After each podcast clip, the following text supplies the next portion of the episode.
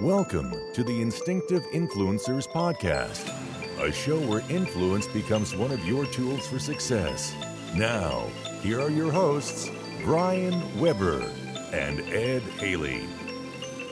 Hi, I'm Brian, And I am Ed.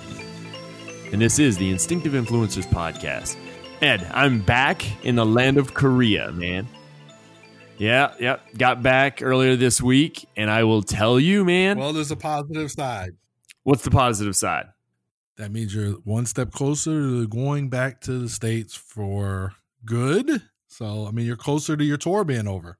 I, when you said good, I almost thought there was a question mark at the end of that, like good. so, no, yeah, Oh, no, no. Well, I told you, hey, if, if your son keeps training and doing his workouts of the day, I don't know if it'll be good if he goes, you go back and he puts his hands on you. yeah, yeah, yeah, definitely. There'll be a discount on them hands, huh? Yeah. Yeah, he's a beast, man. I'll tell you. But no, it's I'll tell you. Um, I got back. I want to say it was um, it was Sunday or yeah, it was Sunday evening, like late in the evening. And and you know, what? I mean, brother, you've you've traveled all around. You've had to go from Germany back to the states and back to Germany before, so you you know exactly what it's like, you know, with the whole uh, jet lag and whatnot. But it was uh, it doesn't kick my butt so much during the day. The biggest problem is I'll fall asleep properly, be fine, and then two o'clock in the morning, boom, wake up, and I can't go back to sleep. And it's like it's been like that for I don't know past few days. I, I did sleep a little bit later today, but man, it really kicks my butt sometimes. Yeah, I, jet lag is terrible. I remember when we first when we first moved to Germany, my wife and I both were struggling. So the first like two or three days, you're like, man, what jet lag? I got it. And then like day three, mid afternoon, you're like, it's just over. Yeah, so I, Absolutely, I yeah. yeah. It, well, and you know what I noticed too is that it, it kind of affects your mood and like just your outlook on things sometimes, or just just your interaction with people. Even you know you you can you notice it. Like sometimes I'll feel a little spacey. And, and I mean, obviously, we've both gone through this multiple times with all the different travels across the, every ocean we have. But like sometimes you get that like little spacey feeling, and you're just like, "Am I, uh am I dreaming? What's going on here?" You Yeah. know, it's, it's weird, but but yeah, I definitely, man, I'll tell you something else, brother. Oh yeah, no, I don't. I don't like that journey. I could do the little short within Europe journeys, but that long one is rough. Yeah. Well, and and you, so I don't know about you. I'm one of those types of people who re- I can't really sleep on a plane. I I just I don't know why. I'm just not good with it. Uh, I did get fortunate enough to have a whole row to myself. Like I paid for one seat and I got all three there. No one had sat beside me, so I kind of I tried to curl up on the seats and chill out. You know, watch some movie. Well, man, watched a ton of movies. By the way, have you seen Toy Story four yet? No, but somebody wants me to get my wife to watch it because there's a character in it that they think would be funny to her, Oh yes, yes. It, it actually it's Keanu Reeves probably. and being her being Yes. Canadian. It's Keanu Reeves's. uh he's the voice of that character. Yeah. No, it's pretty good. Hey, you know, like the first one, you know, it's kind of it's kind of off there. Second one kind of gets sad. Third one's like pull the tears out type thing. This one, it I don't know. It it was really good. It was really really good. A lot of laughter. Um it was it was good. I watched it I watched it on the plane, man, you know. but you know what I what I realized is like one of the things, and it's kind of it kind of goes along with what we're actually going to talk about today. But Woody, you know the character Woody, uh, Tom Hanks plays it. By the way, Tom Hanks, if you're out there, we're still waiting on the Benavidez movie. um, we're just you're the guy to do it, you know, to put it together. Yeah, there's plenty of good actors out there, but we know you're the man that makes good war movies. So, uh, but or Clint Eastwood, he's also very good at. Um, that's that's my guy. oh yeah, uh, yeah, Clint Eastwood. no, yeah, but um, so what I noticed about in the fourth one though is Woody, the character in himself, he doesn't seem so. Um, he doesn't seem as selfish, right?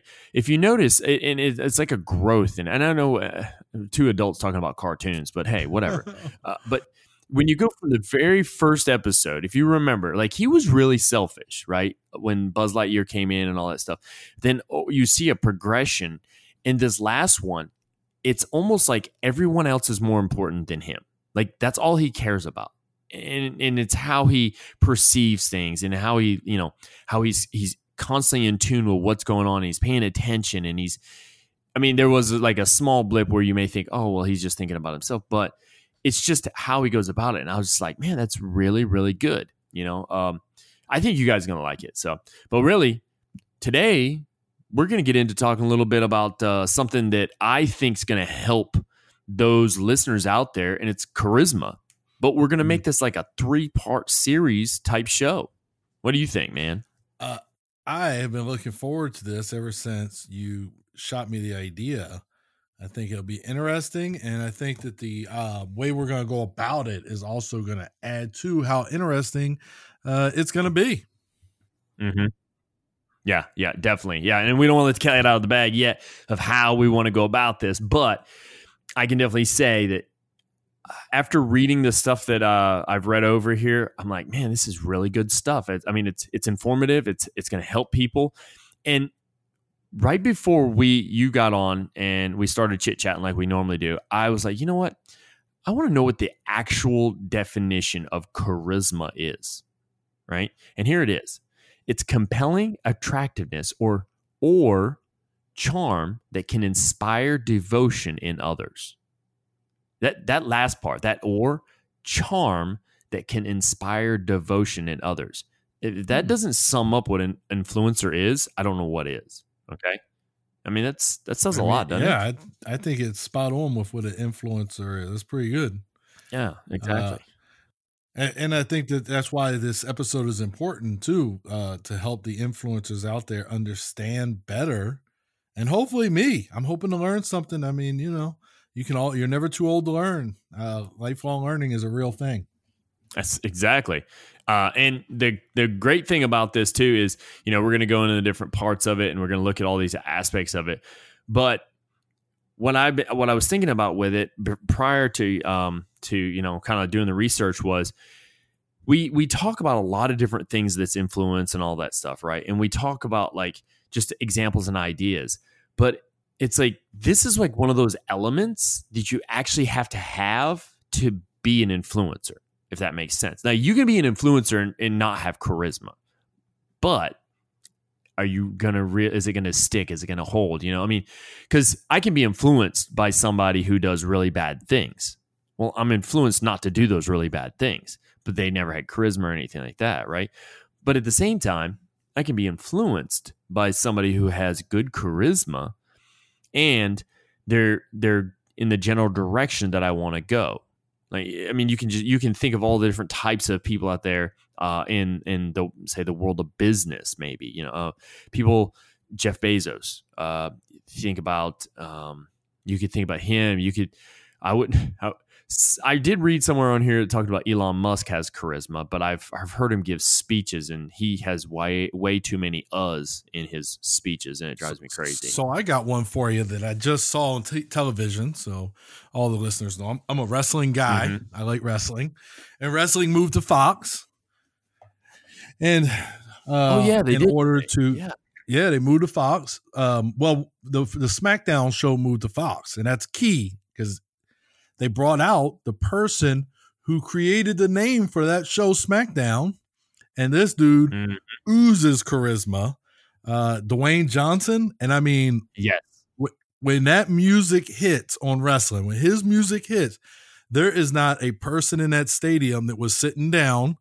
They go ballistic as soon as they hear him. Well, that's part of his charisma. And that's in wrestling, that's a big thing. Like that's what gets these guys to make it to the top. The more charismatic yeah, they, pop, are, don't they? You know, they if they're not pop. charismatic, yeah, they call it the pop.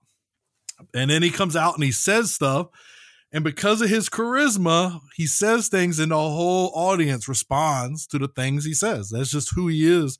But then you flip it, and he's a successful businessman. He's a successful action star you know, he's doing all these other things. He left wrestling many years ago. He just makes an appearance, but uh, Dwayne Johnson is one of the biggest personalities out there, and he just charisma coming out of every eyebrow, every pore on him is charisma. Yeah. Do you um do you follow him like on say Facebook, Instagram, or Twitter at all? Oh, uh, all, all of them. okay, yeah, I do too. And he puts out some of the greatest little videos that are filled with the elements that we're going to talk about with all the. So with real quick, listeners, we're going to go over charisma, but it's actually getting busted up into three different areas. And to to I want to give all credit where credit is due. We actually found a lot of this information on the Art of Manliness uh, website. Uh, the guy that he created this quite some time back, he's done wonderful things. He even has his own Art of Manliness podcast. I'll make sure I um, I'll I'll link all the websites and everything. That way, you know, credit is where credit goes. You know, they're doing an amazing thing. We just want to share what we're learning from this. Um, but with that, uh, I watch his videos on like Instagram sometimes, or, or sometimes like it'll be on Twitter. I mean, they they all connect, but I'll watch him and I'll be like, man, he's just it's how he basically is able to work the whole situation. He understands it, and he has all those elements that we're going to literally talk about today with the first one. Uh, there was uh, it was not too long ago. He does a lot of special events too. The Rock does, or Dwayne Johnson. Oh yeah. Um, there was two different ones that really stood out to me, like really have stood out to me. Um, first one was, if you remember correctly, he has the stunt uh, guy who basically does some of his stunts for him. Yeah. Um, and he literally bought him, went out and bought a truck. Exact Dwayne, he has a truck like this. He bought that guy a truck exactly like his and had it completely done, like tricked out like Dwayne's, and then gave it to him. And it was just you could see the emotion between the two, and like there was a brotherhood there, and you could feel the charisma uh, with that in a sense too. And the second one that really stands out to me, uh, he it was a young lady. She asked him to the prom, but he couldn't because of he. I want to say he had some filming he had to do, and he wasn't able to be there that particular evening. So instead, he basically bought out like a theater. Do you remember that? Yep. Yeah, I do. He bought out the theater uh, for a movie that he, I think it was uh, Rampage was it came out. He bought out the entire theater, sent her and her entire like high school class or whatever, and all the beverages, all the snacks, everything paid for on him. It was just, I mean, I mean things like that. Yeah, yeah. I mean, he could have just, but the way he explained it was what was cool because I want to say it was called in. He called in and they put him over the intercom at the school, and that's how he announced it. Like you don't just do that. You know what I mean? If you're if you're just Joe Schmo, no, normally people would be like, just send him a letter or send him a uh, make a phone call real quick and tell him yeah. this. But he there was actually some thought about it. So that means he did some of the elements we're going to talk about to actually convey a conversation or, or communicate with this young lady of why he couldn't do it. He was sorry he couldn't do it, but here I want you to have this. I want you to enjoy this on my behalf. You know what I mean? Like that's that's something else, man. Yeah, that's why he's. I mean, he's one of my he's one of my favorite, not just wrestlers, but just celebrities. Actually, he wasn't all that great of a wrestler, but be honest, he had like three moves, but he had charisma. and in his own words, he was the most electrifying thing in sports entertainment. So, um, but then he took it. You know, like I said, he took it elsewhere. The Dwayne Johnson Foundation, um, Make a Wish. I believe he's like top five or ten people uh, for granting make a wishes. So those are like yeah. huge things, and it just his his overall presence as a mm-hmm. athlete and a celebrity, man, is just I, I, I like the guy. Hopefully, there's never any kind of scandal that gets uncovered or something, but I really like the guy. It just isn't. I don't know. Like you almost feel like they like this must be an imaginary person because you're exactly right. Now he okay, yeah. I mean, he has his. He probably has his skeletons, right? I mean, you know, anything I've ever seen online about the guy was always has always been nothing but good stuff. Like I've never oh, seen yeah. anybody say anything bad about it, except for him and Kevin Hart. They seem to bash each other a lot, but yeah. um, so. And if you look like so, I, I, like his HBO show, which is is not typical Dwayne Johnson language for the listeners out there. It's it's a little bit more oh, yeah. but uh, yeah. if you look on there, the, the, executive producer of that show is his ex wife. If you look yeah, at a lot of his movies, she gets produ- production credits. Uh, in a lot of his movies, his ex wife. So that's just to me, there he is again being a trailblazer okay, it didn't work out. We got divorced, but we still have a working relationship and we can be professional together. I think that Yeah. that's a trailblazer again, saying that you can. It doesn't have to be perfect, but you can be mature. Yeah. So You know what? There's I want to say I just saw a commercial about that. It's Ballers, right? You're talking about? yeah, I love that show. Sure. Yeah. So I just saw a PG. commercial. I, I want to. Yeah, no, it's definitely not. Um, so those of you out there, if you decide to watch it, make sure there's no children around because some of the language can be salty. Um, but I want to say I just saw some of the credits, you know, like because you know they'll show like some types of weird credits during commercials. Is Mark Wahlberg also involved in that? yeah, he's involved in that too. They did a movie together, and they kind of started Yeah. working together after that. But yeah, he's involved in that as well. And he is also rather charismatic himself. Yes, yes, he is. His actually his family might be so it might be a family thing. Oh yeah, yeah, definitely, yeah. But well, with that, obviously you can tell the the next three shows that we're talking about doing are about charisma, but we're breaking them down into segments of charisma that we learn through this art of manliness. Um, that that we uh, that we found basically. Um, the first one is basically dealing with presence. Now we've talked about presence before, but this it may be a little bit different than what you think of when it comes to presence. Then the next one's going to end up it's going to be uh, charisma through power, Oh, and then the final one you like that one. Uh, and then the final one's going to be charisma in warmth uh, through warmth. So, but we're going to get right into this. Basically, there's like nine. The way the uh, the author describes it is like nine different elements you've got to look at to really be able to have, pre, you know, presence with charisma. All right. Uh, right off the bat, though, conveying presence is a simple concept, but oftentimes difficult to actually achieve. You can't just fake it, man. If that isn't the truth, you really can't just fake it. I've met people, Ed, that we were just talking about somebody and earlier that I know that Mhm. you know now, and he really sucked at presence uh, with charisma. Um, and you, it was always fake. I could always tell that person was faking. You know what I mean? Um, yeah. People yeah, are surprisingly. What's that? I said you can you can actually you can tell it. Yeah. Yeah, exactly. So, to truly convey presence, you must actually be present. See, that's what presence is. Is being, you know, we talked about this in mindfulness, didn't we, Ed? Where we, you know, it's kind of like being in the present, being there, the now, and that's that's we did talk about it. yeah.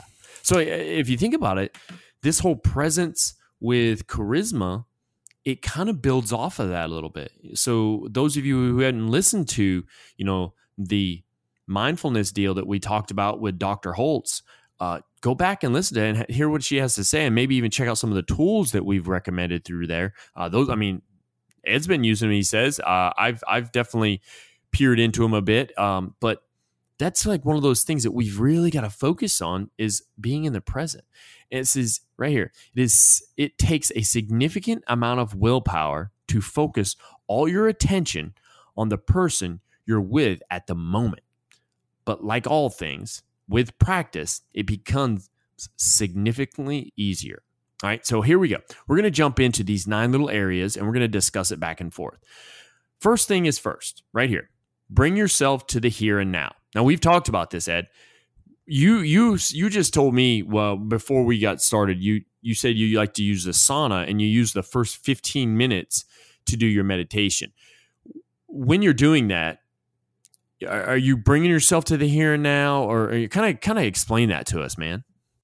Yeah, so actually, one of the tools that Dr. Holtz provided to us was the mindfulness app. And this is basically mindfulness. And every time you do a meditation, it pretty much tells you, like, you know, to start to concentrate, feel your body, feel your feet touching the floor, feel the clothes on your on your skin you know uh listen to the sound so it's bringing you to the here and now. It's like the very beginning of almost all meditations uh on that app. It's one of the big focuses to get you to concentrate on right now right here and clear your mind. And then when you stray it tells you to come back and just bring yourself back. Don't judge yourself for straying just bring yourself back. And eventually it goes to the breath and it's like feel the temperature of the breath entering, the rise of your chest, the fall of your chest, or whatever, and that's how you bring yourself to the here uh, and now. So it, it it is definitely, and it's in all tools, not just the mindfulness one that Dr. Holtz provided,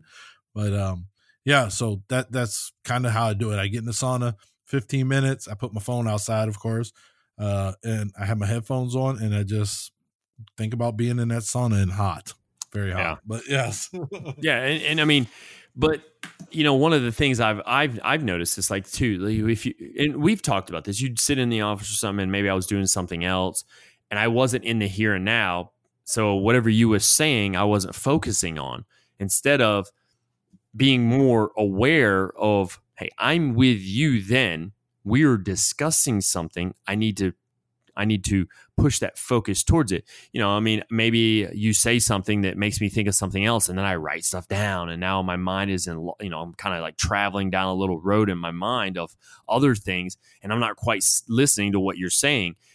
That's like that. There should be like a little switch through practice, a little switch there that kind of says, "Oh, wait, wait, wait, I need to be listening here and not focusing on this so much," right?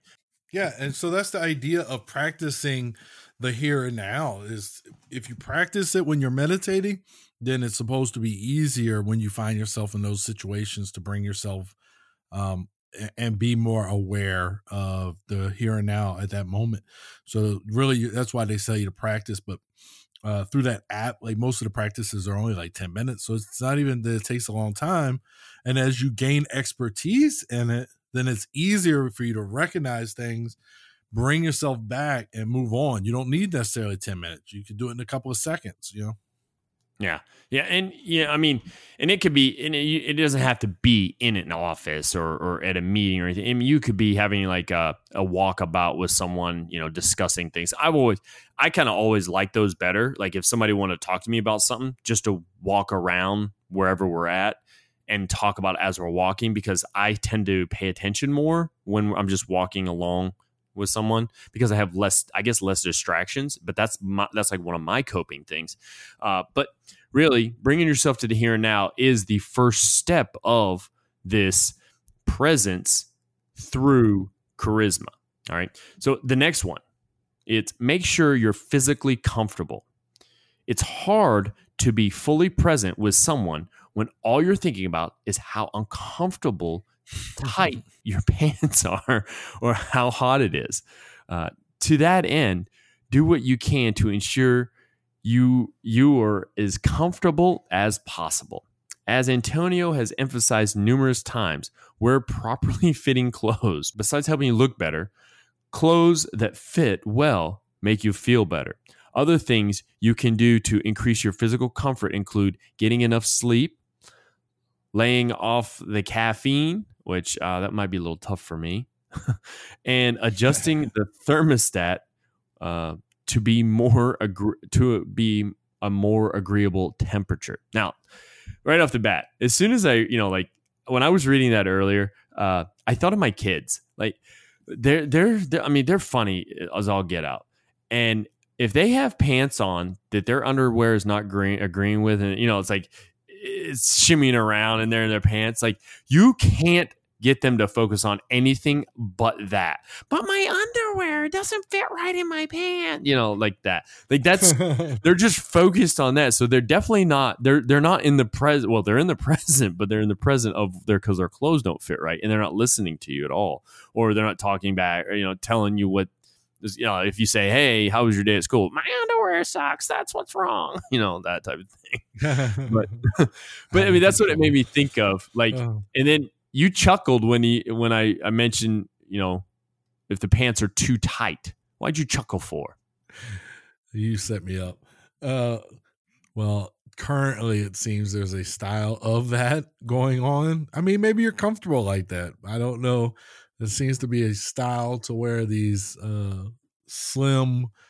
I forget what they're. I don't even remember what they're called, but I could that's skinny jeans. Yeah, those skinny jeans. I just don't see how you can be comfortable. But maybe they they could. So, in their defense, I would be uncomfortable. But maybe Brian wearing skinny jeans is not uncomfortable.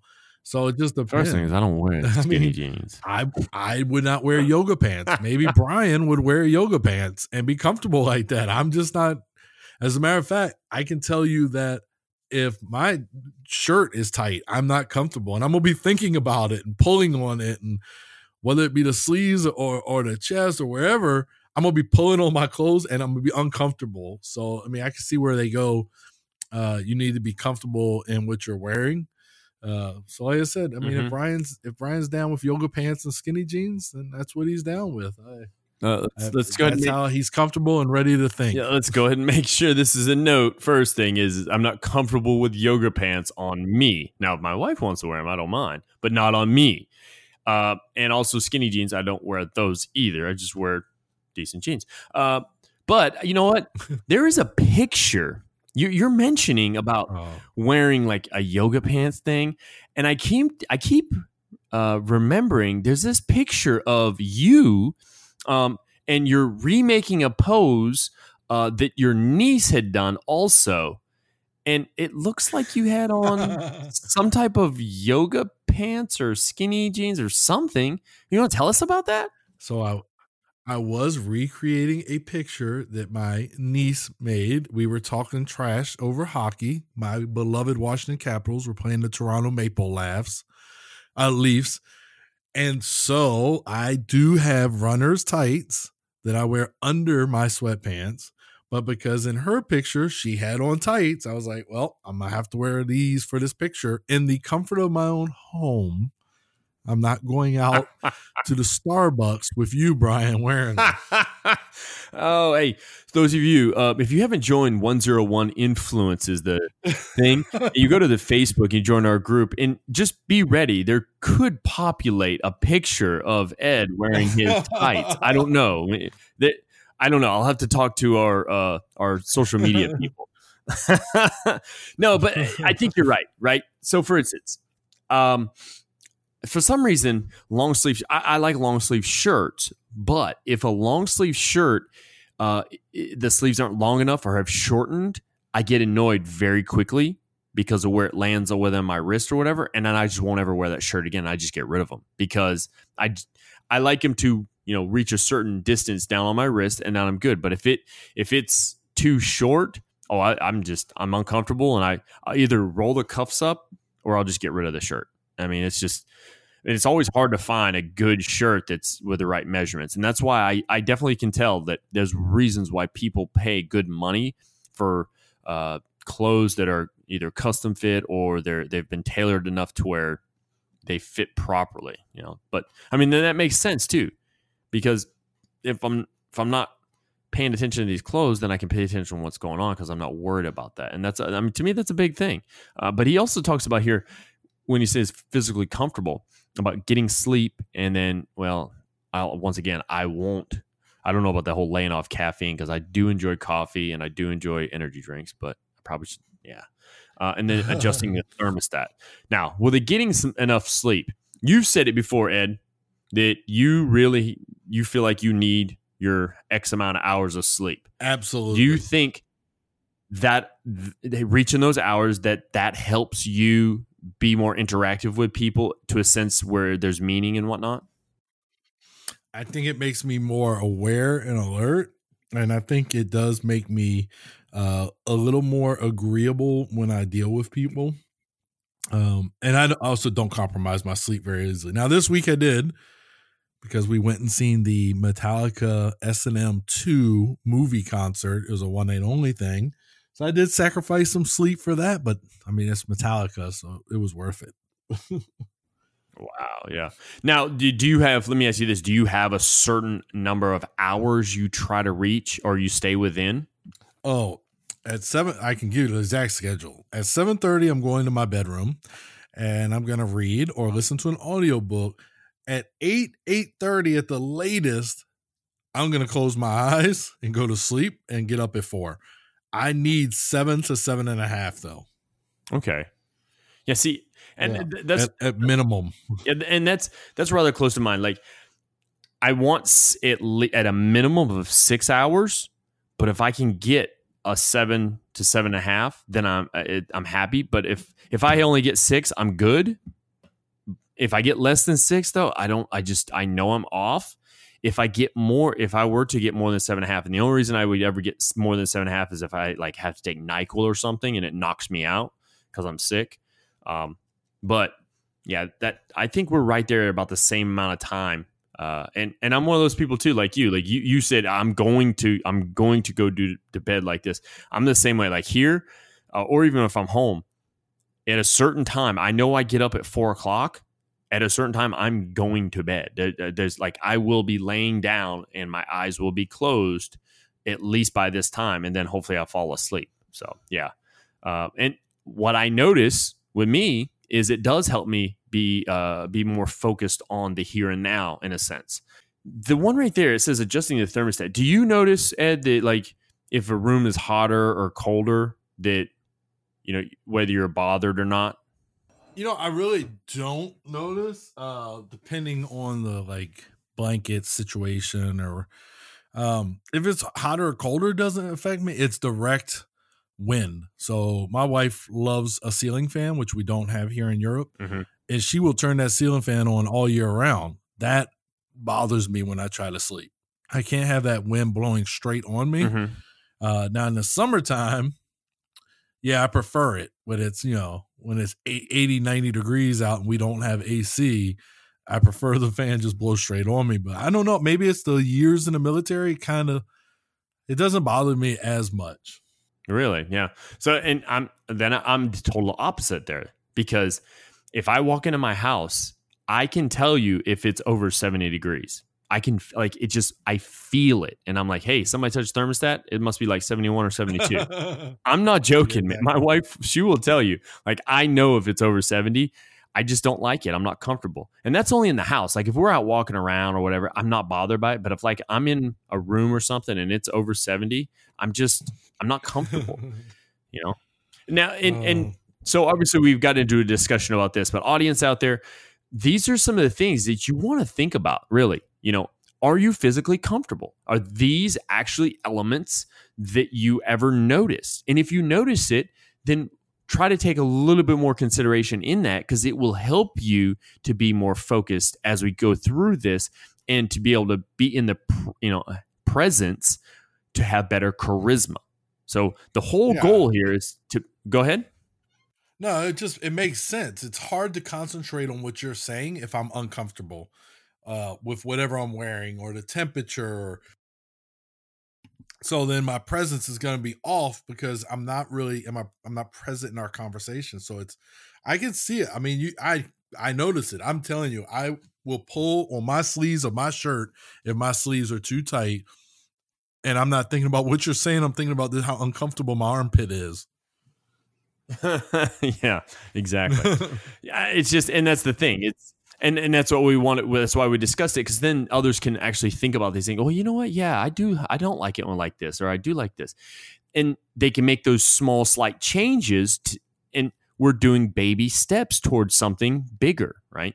Uh, Ed, you want to get over the? You want to go over this next one because I know this this next one to you is. Almost, I've seen. It seems like a pet peeve to you. Yeah. Uh, so there's no danger of my uh, volume control ever being broke on my phone because it's never on. Uh, so I don't have to switch it back and forth. Set your devices on silent and put them out of sight. This serves two purposes. First, it reduces the temptation for you to check them while you're engaging with someone.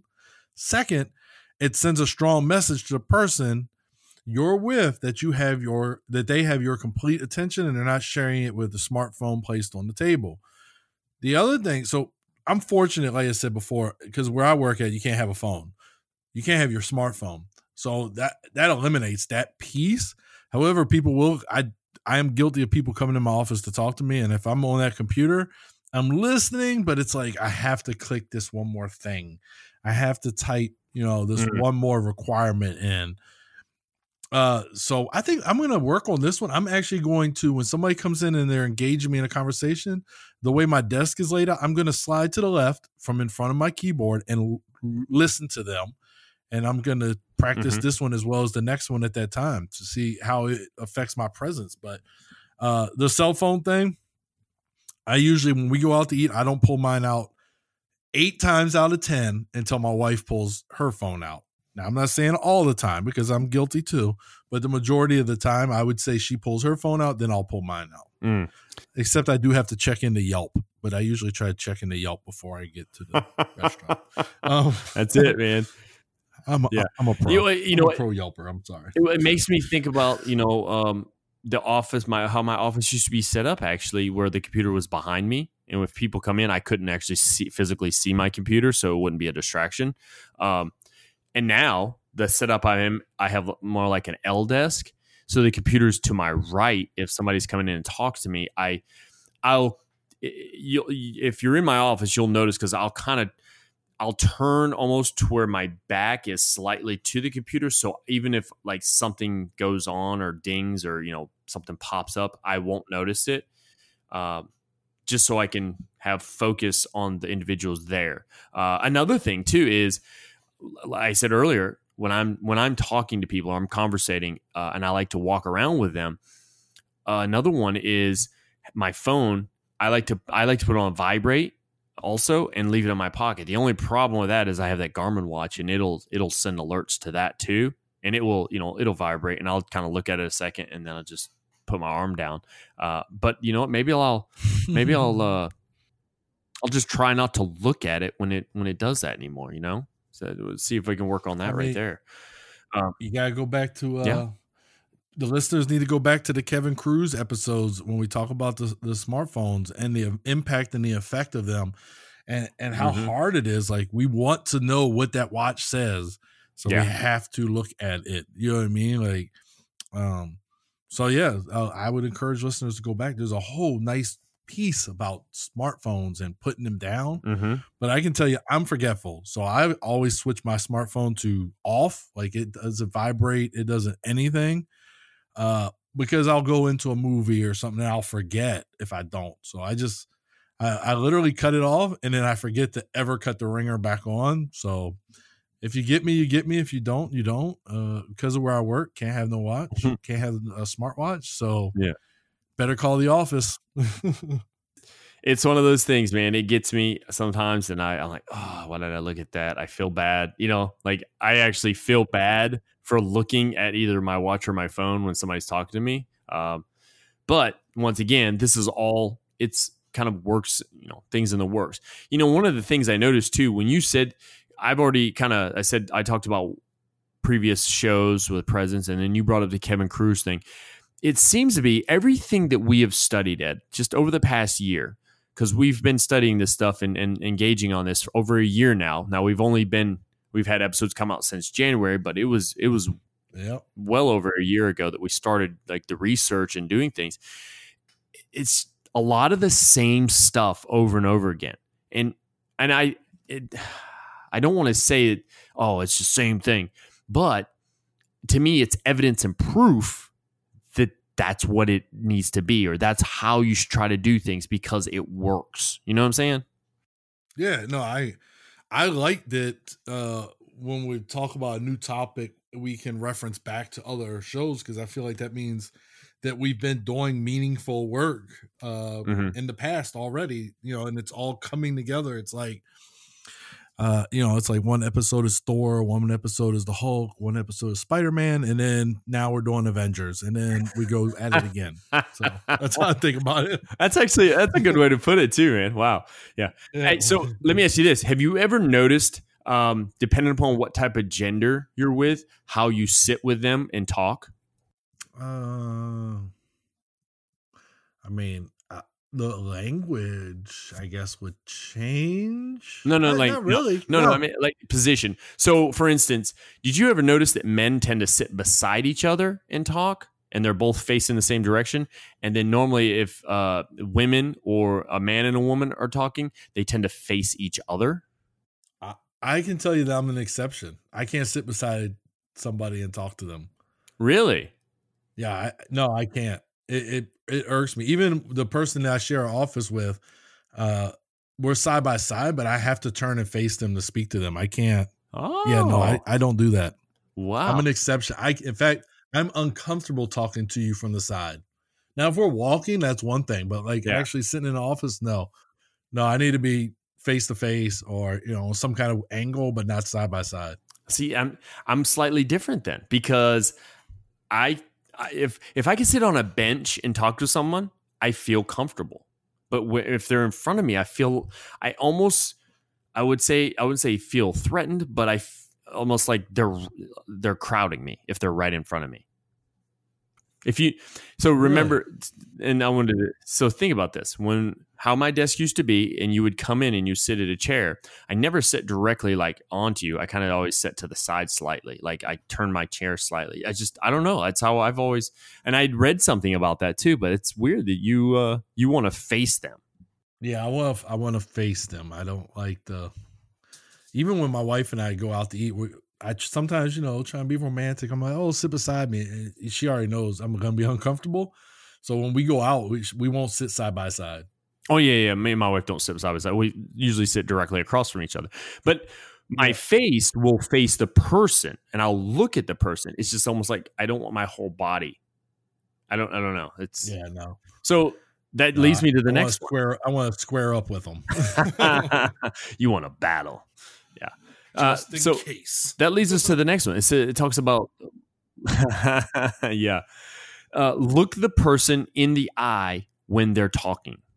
Now, some, eh, I mean, you can only stare somebody so long in the eye, and then all of a sudden it kind of gets creepy. Uh, but I mean, other than that, yeah, you want to look people in the face, look in the eye. You, you, you want to pay attention. Uh, numerous studies have shown that people who make higher levels of eye contact with others are perceived as possessing a load of desirable traits, including warmth, honesty, sincerity, competency, confidence, and emotional stability. And not only does increased eye contact make you seem more appealing in, in pretty much every way to those you interact with, it also improves the quality of that interaction. Eye contact imparts a sense of intimacy to your exchanges and leaves the receiver of your gaze feeling more positive about your interaction and also more connected to you.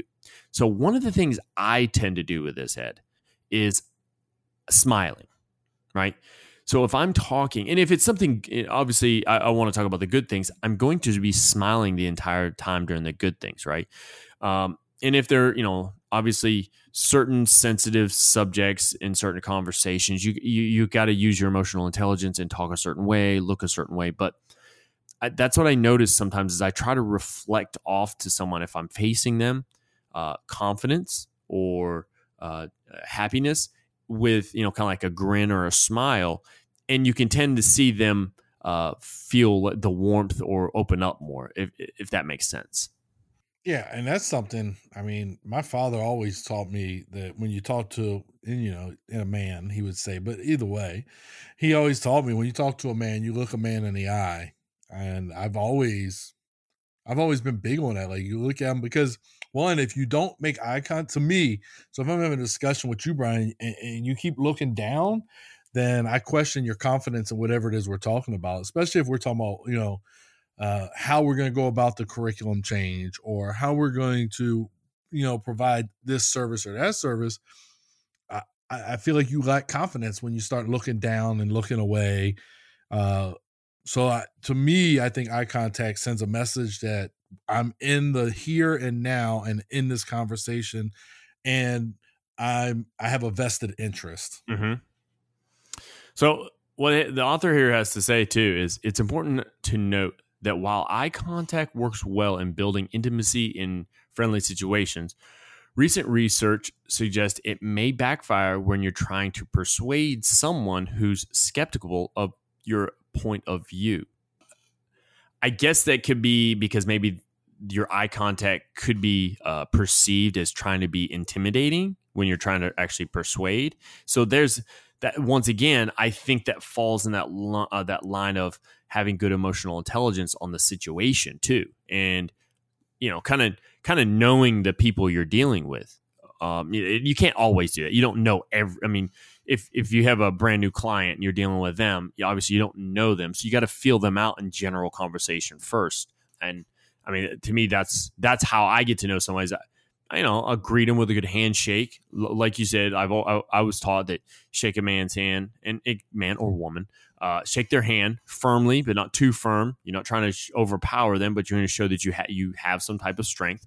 Uh, one of the other things, and uh, guys often, well, hey, no, no, you don't have to stand up, but I've always one of those one of the people that anytime I shake someone's hand, I have to at least make the attempt that I'm standing or I'm rising to shake their hand.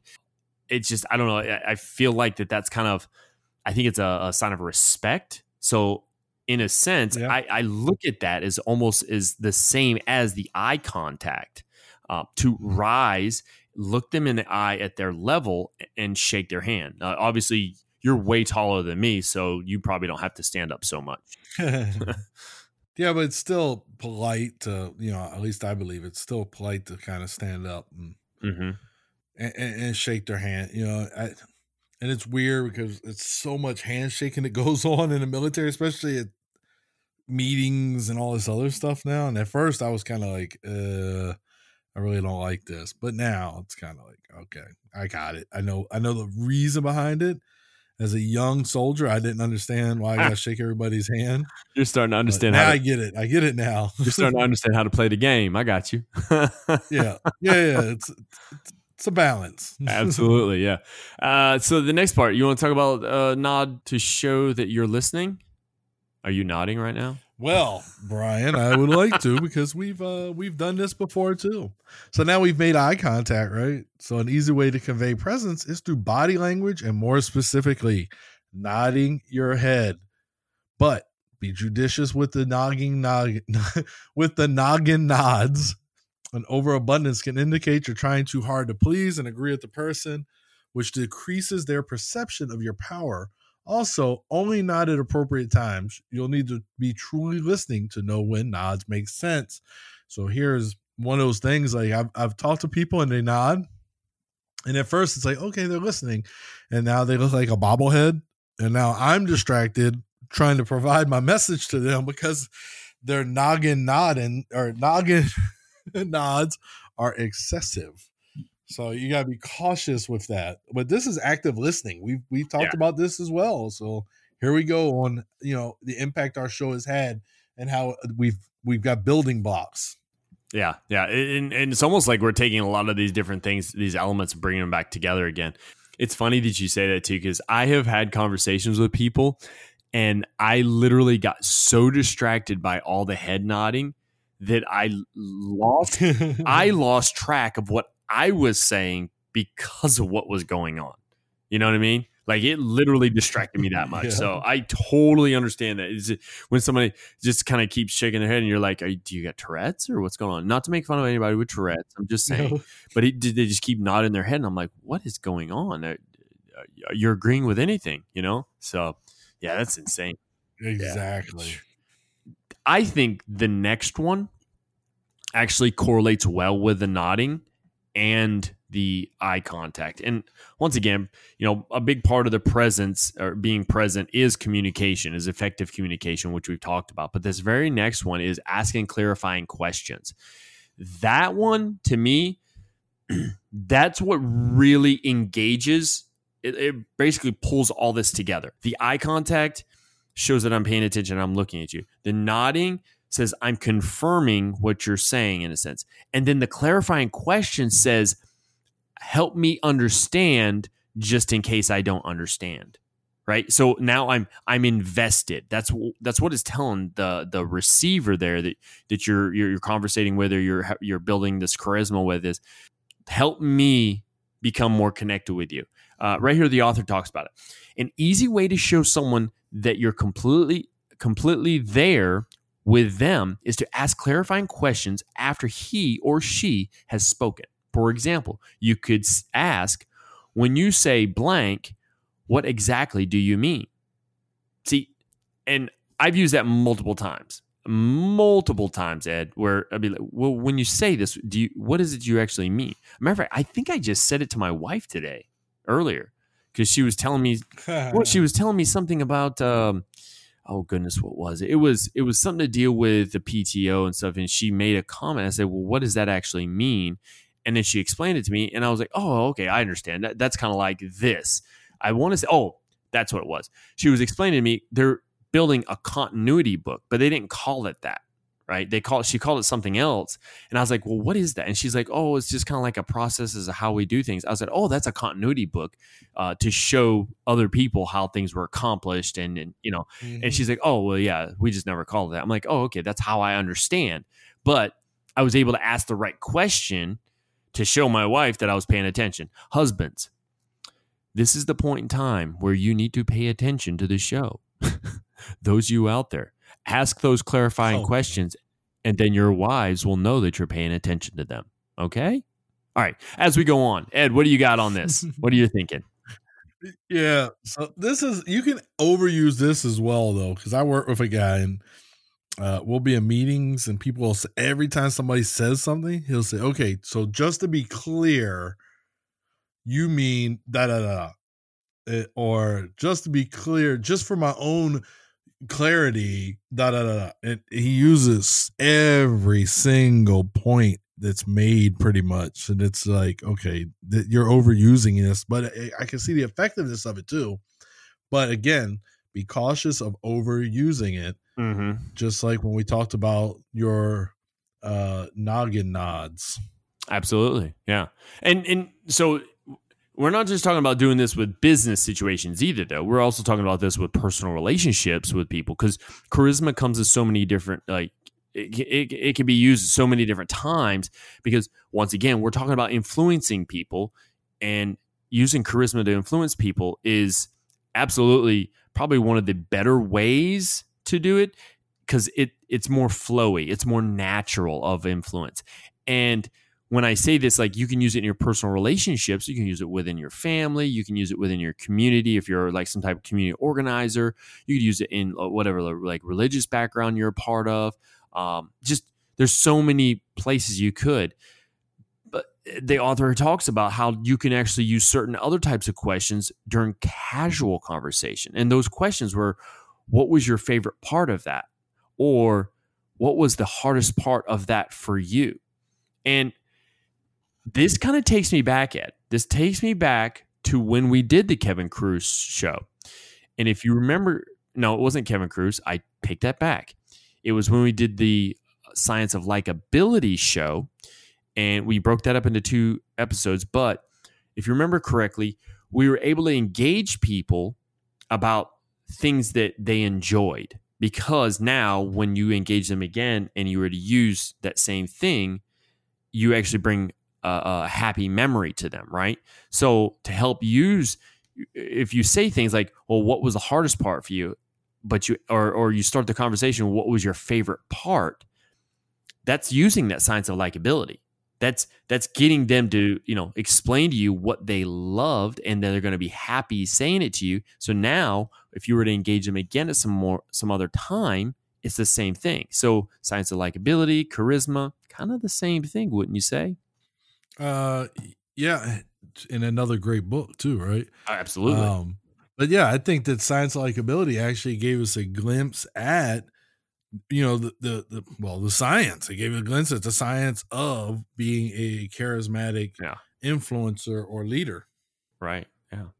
So avoid fidgeting. You do you do that much? Uh, so if somebody comes to my office and we're gonna have a serious conversation, I put everything away on my desk because I will play with whatever's on there.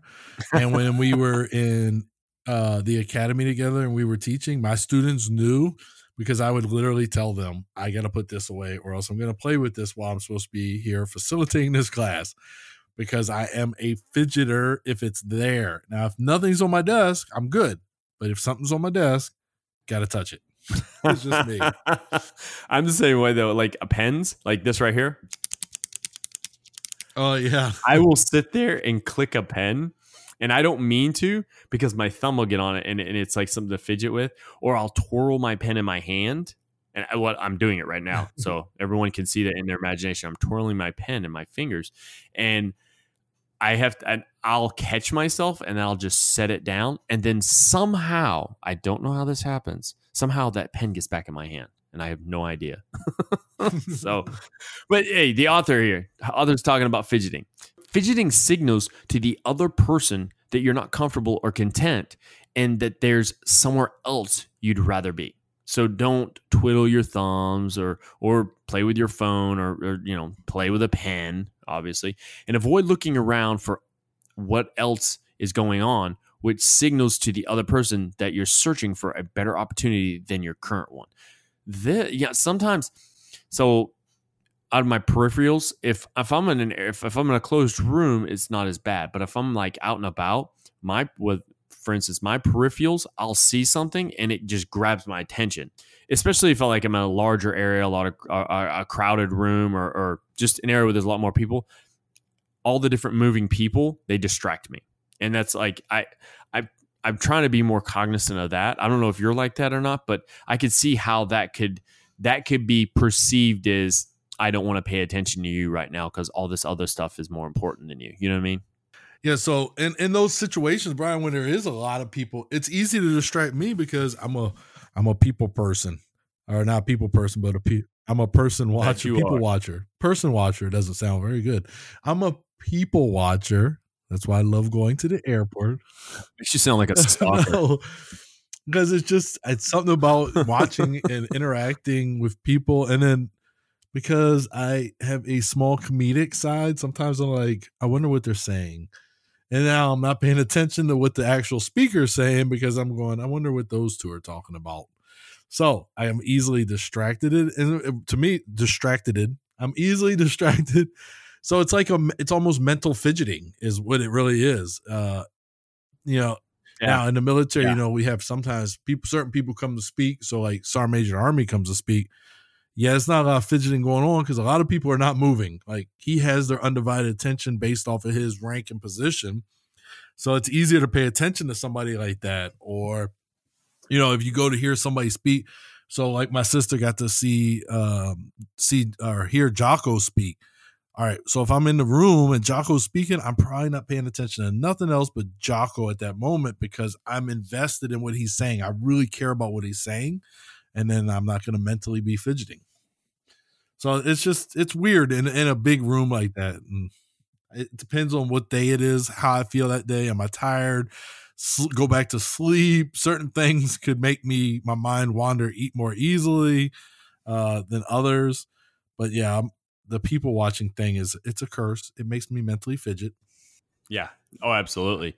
Um, I think one of my biggest ones too is um, if I'm in a, a, a larger area and there's a baby crying, it distract. I, I, my eyes just start wandering looking for that baby. I don't. Huh. I just. I don't know why. It that's just the, does. That's the. You know. That's the dad side. It's weird. It? No, I'm. Normally, I'm looking to say. Uh, no, I better not. and cut. no. Um. So hey, this next part, Ed. Uh, we talk. It, it it's going into don't think about how you're going to respond while the person is still talking. Do you do you ever do that? Like you actually are, you know, you're engaged in conversation and you're actually start getting stuck in your own thought of how you want to respond to this person and you're not continuously listening to what they're saying? So it's funny because I was reading this article today and I was thinking, I am so guilty of this because you want to to me, I've always wanted to be like immediately ready with a response to show that I'm on an even uh, playing field with that person as far as intellect or whatever. But in reality, the message I've been sending is, yeah, I wasn't listening to you because I was getting ready for what I wanted to say. So mm-hmm. I realized that reading this article today in preparation for this show, very interesting. Oh, and I I correlate it almost the same way as you two, you do too. I've noticed it more. I'm one of those people. I think time is money, right? And obviously, in our profession, we we basically make salary, so we don't make more money by getting more done. But at the same time, in my brain, the way I think is the more I mm-hmm. can get done or accomplish means I've made more money in a sense. Uh, I guess like like leadership capital or whatever you want to call it because in in my particular position that's what it is because I'm, I'm, usually taking care of somebody or getting a tasking done to get things taken care of you know in production so i've often i would say often because it's not it doesn't happen that much but i've found myself before listening someone and i'm i'm kind of mentally putting their concerns on the back burner really and i'm actually coming up with a way to disengage that conversation. And I don't mean to do it sometimes, but I'm like, I gotta I gotta move on to the next thing. This person is just rambling when they talk. And what I, I have to do is I have to kind of kickstart myself again and say, no, I got to listen to them. And then I'll use those engaging questions and stuff like that. It's just, you know, when you're talking with somebody who just loves to chatter, you know, and they just talk, talk, talk, talk, talk, talk. And it's kind of like what I'll tend to do also is, I mean, so what I like to say is, so what do I need to, to do to help you through this? And usually that kind of starts ending the conversation. I don't know. It's just, I didn't, I never did it to you, man. I'm sorry. Oh, now I feel, now I feel a certain kind of way. Like I'm not loved. Um, but no. yeah. Uh, it's just I think that's a habit I have. Um, and I've I've done well to recognize it and move past it. That's you know. Well, well, that's very interesting. Uh, but would you say that learning to recognize it and move past it is a form of lifelong learning and the development of Brian? Oh, absolutely, definitely. uh, I mean, it's it's one of those things where you're trying to become better. yeah, no, that's that's excellent. Um, yeah, so I, this is another one. You know, I talked about earlier. I wanted to try some something from the article. I, this is another one I think I need to try. I, I think I need to, you know, and he talks about uh, wait two seconds before responding is like the next little piece there, and um, I need to work on that because I'm telling you, I will interject and jump in right away, especially at work um, and and then in an environment I'm in because, like I said before, I work with a bunch of you know captains and officers, and I want them to know that I'm not just a coffee maker for them that I, I, can be involved in their conversation too. So I'm prepping, you know, I'm loading, I'm loading my guns. And as soon as I see the opportunity, I jump into the conversation and I just start firing off. But I, I never thought of it like now they're going, oh, he wasn't even listening. so it's strange. Mm-hmm. Yeah. Interesting. It is. It is a little bit weird. Yeah. Well, I mean, it, and what the author says here, it kind of makes sense to me. It talks about our inner conversational narcissist wants to be ready to jump in and start talking as soon as there's uh, an opening. And that's because it seems like we, we are, we all have a tendency to have our own little narcissism uh, within us and it's knowing how to keep that at bay that will help us. Uh, right here also says, but if you're thinking about what you're going to say, you're obviously not fully listening to what the other person is saying. It's natural to want to have an idea of what you're going to say before you say it.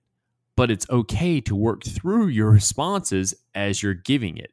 Embrace the pause and that's one of the that's pretty much the next the, the very next area that we're going to get into talking about the pause but it's basically listening to what they're saying actually listening and not uh, just thinking about how i want to respond i want to tell them this. I just want to i want to get rid of them or i want to do this or that. You know that's you know it's a it's a big thing.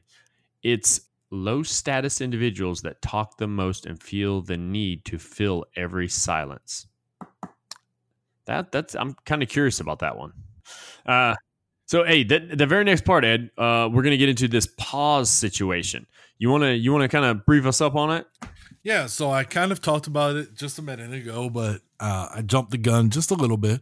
But wait two seconds before responding, and that's what I was talking about with the with the captains, right? Breaking in a very instant a person pauses or stops talking signals to them that you are doing the above thinking about what you were going to say instead of fully listening to them. Nonverbal behaviors are more powerful than verbal ones. So use this trick from Cabane to show you're really tuned in. When someone is spoken, see if you can let your facial expression react first, showing that you're absorbing what they've just said and giving their brilliant statement the consideration it deserves. Only then, after about two seconds, do you answer. The sequence goes like this they finish their sentence, your face absorbs it, your face reacts, then and only then you answer. Oh, this would be a challenge for me. So when people are speaking to me, particularly if they're saying something that's off the wall or I feel is uh, less than stellar, it is immediately going to be written on my face Uh, I have been told this many, many Yeah. times. So I have to work on that one because I go, they are in the middle of their sentence. Your face reacts. they finish their Yeah. statement. Then and only then would I answer. So I'm going to work on that one a little bit because, yeah, yeah, the, the face reaction thing cannot be step three for me currently. Yeah, yeah, yeah. yeah. No, hey, so I laughed so hard at you. We did a hail and farewell. It was it was some time back. Um, it was Eh, I don't I don't know. It was probably back in April maybe or so. I want to say it was April, and it was at this hail farewell, and there was somebody up speaking, and I'm listening to what they're having to say, and and in my mind, they're they're speaking to this whole group of people. I'm like. Are you kidding me? Like that's what I'm I'm like mm-hmm. literally saying it in my brain. Are you kidding me? You know, like that type of thing. Ah, they finish up and whatnot. These two warrant officers, they come over and they talk to me. They're like, listen, first aren't you probably should try to hold a still face when people are talking eh, like that. And I said, why? What What do you mean? Like, they said your face the entire time looked like you were saying, "Are you kidding me?" And I'm like, "Oh crap, that's what I was saying." That's, that's So- exactly what I was thinking. yeah, yeah, yeah, yeah. Yeah, I, I find it difficult at times. Um, but when I'm trying to engage someone, it's a little bit different Ed, for me.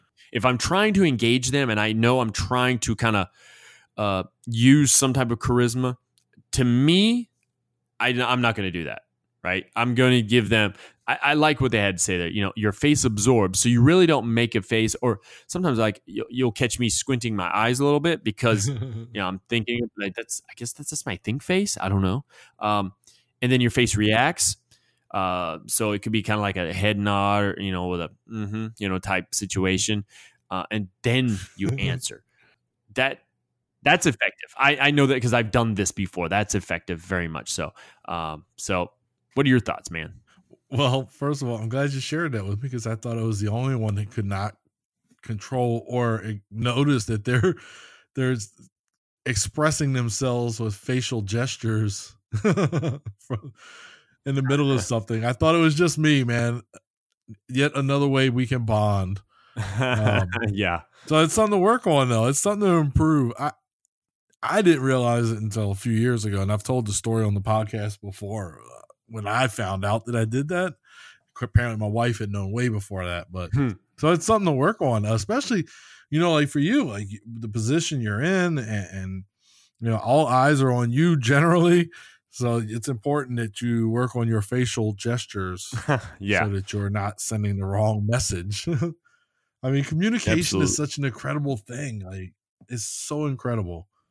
Yeah. Oh yeah. It, and and the ideas um, that we've we've discussed here and we've talked about in many other shows before, as I've used them, or I've obviously I've used some of them already, but then when we talk about them, I I it's funny how it works out for me, Ed. But if we tend to talk about it on the show, I will use it within that week.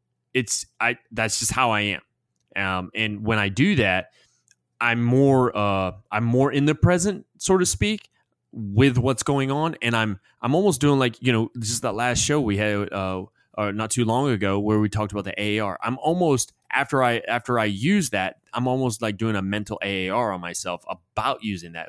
Did I notice it work? Did I see a change? You know, all these things I'm asking myself um, internally, but I I'm I'm I'm kind of excited to get into the next two areas also because you have to take all three and that's that's kind of how charisma is all linked together. Like it's not just being in the present and listening and having good communication skills. There's other things about it right? And we're going to get into those after. Um, one of the key things and i'll i'm going to try to put it in the uh, show notes also is we're not the only ones who talked about this. We actually you know we did some research and we found this material uh, this information and we loved it so we're like hey let's tell this to our audience because they should know about this too. Um, this actually was talked about on the art of manliness podcast. Was actually i want to say episode number 72 and it's called the charisma myth. Uh, so give it a listen. I it's a, does a he does an interview with olivia fox uh, cabane i want to say uh, who talks about charisma. So, you know, don't just just just listen to what we have to say. Go and find more information from other people. That's that's the whole point about it is absorb more. Ed says lifelong learning. Well, that's part of lifelong learning. Find all these different sources and use them because I don't know, Ed, in your past, you've obviously had multiple different leaders and you've taken elements from all of them to create who you are, right? Okay. yeah, yeah. But with that, would you be more effective you if you try do you think you would just try to act like one person only or do you enjoy you know taking all these different elements and, and kind of combine them into that what you are I enjoy the combination. I really like the aha moment when you're like, "Oh, that was Brian. That that was that was Weber. I just did. That's absolutely him." Or you know, that was the bearded ninja. Um, so I enjoy when when you actually do something. and You're like, "Oh, holy crap! That's." You know, it's like when your kid crum- coming up, right? And what do you say? Oh no, I'm becoming my father. Or, oh no, I'm becoming my mother. Or Yeah. whatever. It's the same idea it is. I, so I kind of like that when you identify it, and then, um, you know, every once in a while, like well, my wife will even call me out. My good friend Joe Leone has some gestures, and I used to do an impersonation of him. And every once in a while, accidentally slide into this impersonation, talking about something totally unrelated to him. My wife will be like, "Okay, leon and that's just weird. But yeah he does exactly this hand swing thing. It's- anyway, but but that's and that's what I was getting to though with it, man. It's like it's the same thing as if if resources. I'm not gonna. I'm just. I'm not gonna just pull information from this one area and be uh, be almost like closed minded. Instead, it's probably better. Oh, well, we're talking about charisma. Well, here's some other places you can go talk. You can go listen to other people or read about charisma. Um, I think to me, that's setting people up for success. Is what it is. Um, but I mean, that's here nor there. I just wanted to talk about that a second, so people can actually go Yeah. and look at this stuff. Um, let's want to throw the task out there. This is the deal. Ed and I talked about it beforehand. Be, actually, um, we were messaging back and forth, and then we, when we got on, he finally he, he talked to me about it. Uh, this is what we want to try to do. So we're doing this as a three part series. So we want to make it almost like a three part task. This time we talked about presence, and there were nine little elements, sort of, uh, to help you have more presence when engaging people to have better charisma. Right. What we want you to do is select one or two. Now you can go three, four, whatever you want, but select at least one or two and try to use those this week. So this week, I want you to try to use them. I'm going to put a post on the closed Facebook group of the same thing. Select one or two of these elements of presence and let us know how it went for you. And just let us know, hey, did you notice something? Did you uh, w- did you feel more engaged? Did you did did the person that you were speaking to or dealing with they were were they more drawn into you? Were they or maybe was there an opposite effect? That's what we want to talk about. Uh, Ed was like, "Hey, I can't wait to try this this week. I'm pretty excited too. I think won't I think a couple of the things that uh, I I really want to try is you know like the fidgeting part. I really want. I mean, I already try to do that, but I'm I want to concentrate on it now. Like I want to actually make it a a goal of mine. Um, Ed, what which ones do you think you want to kind of make a goal for you? So I'm going to be doing some uh, traveling with my wife this weekend, and I'm going to uh, try one in my personal life. I'm going to absolutely set my cell phone to the side uh, when we're like going into these museums or wherever we're going and to eat, and I want to see kind of. So really, I'm looking for the influence I have on her. So if I set mine aside, maybe the first time she doesn't, but maybe the Mhm. second time she does. So I will tell you, uh, we did this a couple weeks ago, and I put up a picture on my personal Facebook. Uh, we went to Macaroni Grill. They have a macaroni grill here on base, and they have the white paper on there, and it really turned into a uh, comparison of, of writing. Like, oh, I used to write my J like this. Now I write it like this, and and it was all sparked because the waitress wrote her name on that paper upside down using a crayon. So then we we spent like the whole meal writing on this paper and we never touched our phones. And it was like, I told my wife when I got, it, I said that was incredible. That was an excellent dinner. So I'm hoping to get that kind of impact from her by doing this on our trip. And then Uh-huh. uh, the other thing, so for work, I'm going to use some more clarifying questions um, when I'm attending these meetings and when I'm interacting with the the other captains that I work with. I, I'd like to try to see like the impact of it. You know, um, the fidgeting Mhm. is easy because I keep my desk cleaned off because I know I'm bad for that. So, and uh, finally, personal and professional, that facial expression thing, Brian. We're both to need to work on that one. Oh yeah, yeah, yeah. Oh yeah, that's that's a that's a definite for me. Um, and that's why, uh, like my the, the other one I want to work on is that wait two seconds before responding and using what the uh what they said there. The you know, let them finish their sentence. Your face absorbs it. Your face reacts, and then you give them your answer. That pause also allows for quick thinking too. So, um, allowing to for a better reaction. Um, but yeah, definitely. So just those you out there, think about it. We want you to select one or two of the elements of presence within charisma uh, and try to use these. Uh, you'll also find the link if you want if you're wanting to read about what we discussed here or what the article has actually has because we cut a bunch of stuff out of the, the the beginning of the article. We didn't talk about that, so if you want to go and check that out, you can. Just scroll down where the show notes are, whatever platform you're listening to, and just click on the the hyperlink, and it should take you right to the uh, the actual article, which also has at the very bottom of it the uh, a link to the podcast for that episode, which I'll also try to link just in case. Uh, but but yeah, um, great show. I enjoyed talking about this. I'm kind of excited to where the very next one, the next one goes. I understand the third one about charisma through warmth. I've I've I've kind of been studying up on that a bit uh, because I I find that uh, it's an element that if you don't understand it, you don't understand how to use it. It's it's kind of weird, Hmm. um, but the next one I'm kind of excited about because you actually you actually brought something to, up to mind that you you're talking about. I'm the gorilla in the room type thing. I'm like, uh, I can't wait to hear what you have to say about it. But the next one we're going to talk about is charisma through power. Uh, what do you got, brother? Yeah, so I'm super looking forward to Charisma Through Power. I've already read the article once. I'll reread it before we uh before we record. And then the warmth is another opportunity for me to do some learning.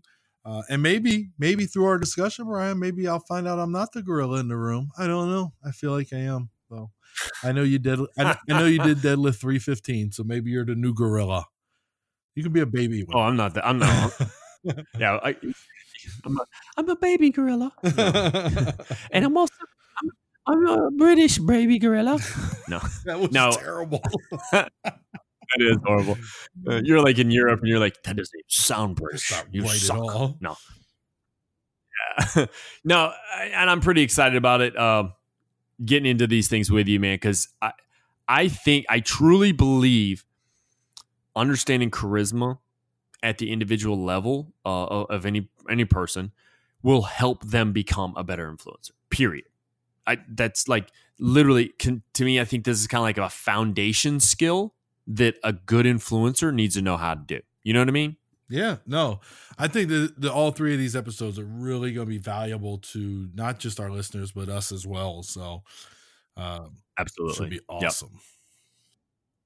Yeah, definitely. Well, with that, I don't have anything else to say or to bring up. Ed, do you have anything else? I think that uh, this is the wrap for the show. Uh, it sure is. I was going to do a British accent, but mine's probably worse than yours, and it just doesn't allow me to make fun of. I can't make fun of you if I do a worse one. So we'll just stick with. I think this is a wrap, Brian. okay, we shall will. I don't even know what that was. I don't know what that was either. I think he's drunk. yeah. Is he, is he drinking? no, no. Uh, so hey, remember, hey, check us out if you if you haven't checked us out yet uh, on Facebook, one zero one influence. Put it in the search bar and hit enter. Instinctive Influencers podcast will come up. Join our our closed Facebook group if you want to be a part of like the discussions or answer some of the questions that we post. Pretty much with every episode, we have some type of thing that we we post on there as a task. uh, with this one, we want you to try out a couple things that we just talked about. So, hey, just check us out. We appreciate the support. Keep doing that. Um, send us any information. Hey, if you have an idea about something that you'd like to hear more about or you'd like to share with the show, send it to us because we would love to share it. We're, I mean, it's lifelong learning. That's what we talk about almost every single show. I don't think we've done a show yet where we didn't bring up that phrase. Um, so, with that, I am Brian. And I am Ed. And this has been the Instinctive Influencers Podcast. We thank you so much for listening. Have a great day.